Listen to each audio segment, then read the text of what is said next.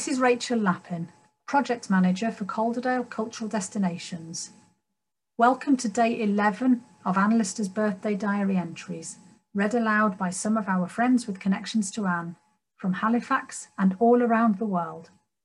And so now I am thrilled to hand you over to our 22nd and penultimate reader, reading the diary entry for 1839.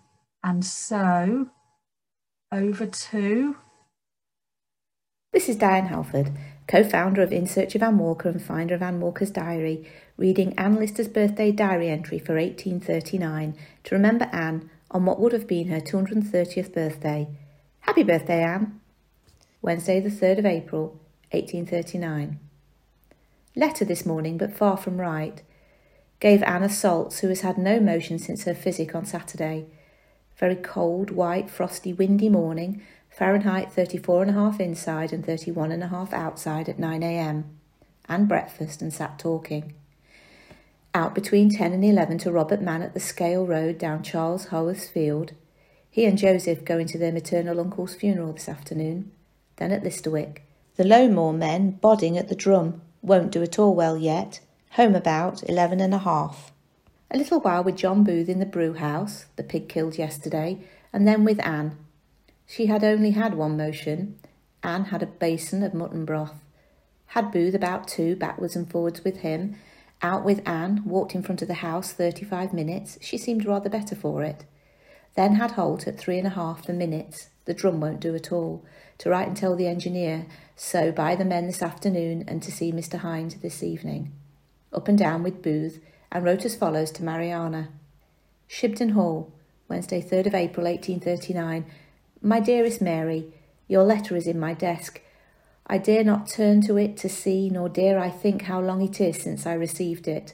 It is grievously on my heart and conscience that I have not written to you long ago. I have thought of, intended, even sat down for the purpose of writing several times. Some spell, not idleness nor carelessness, has prevented me. You have thought, if you have thought about it at all, perhaps a thousand injures. I am resolved to make no excuses. But Mary, this is my birthday. What say you? Is forgiveness easier on this day that you have hailed so often? Write and tell me so. You promised to come and see us. At all rates, you will keep your promise. I have been in a whirl of botheration ever since our return, but surely the end will be some time. I got up this morning with the intention of writing you a few lines. I have been interrupted till now, nearly post time, but you will pay postage this once. I write to nobody, I do assure you.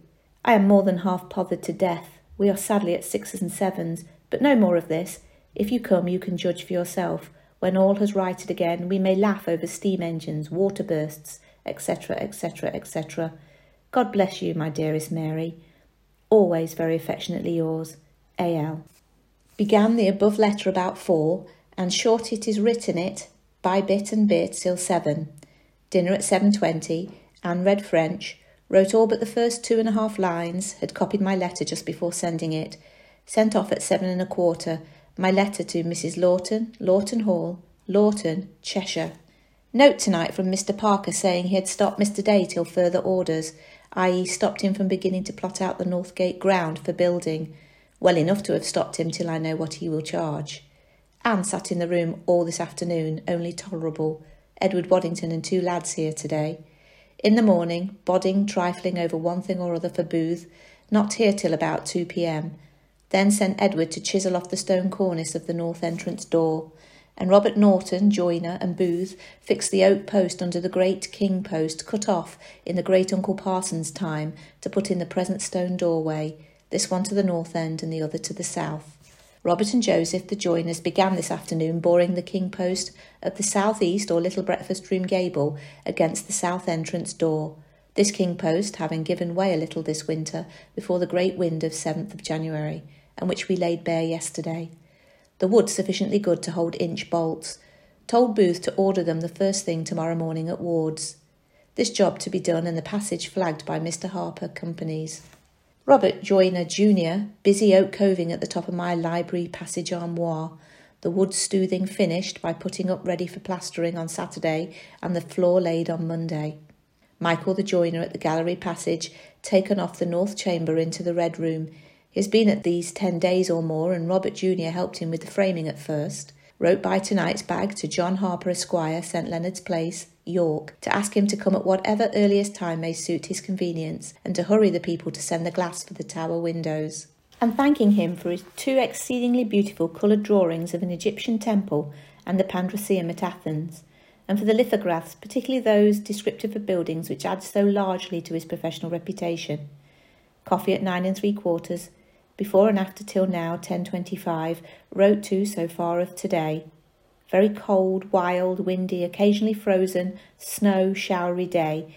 Read aloud a few pages to page 45, volume 1, quarto, Mitford's Greece, and came upstairs at 11.10, at which hour Fahrenheit 35 degrees inside and 31 and a half degrees outside.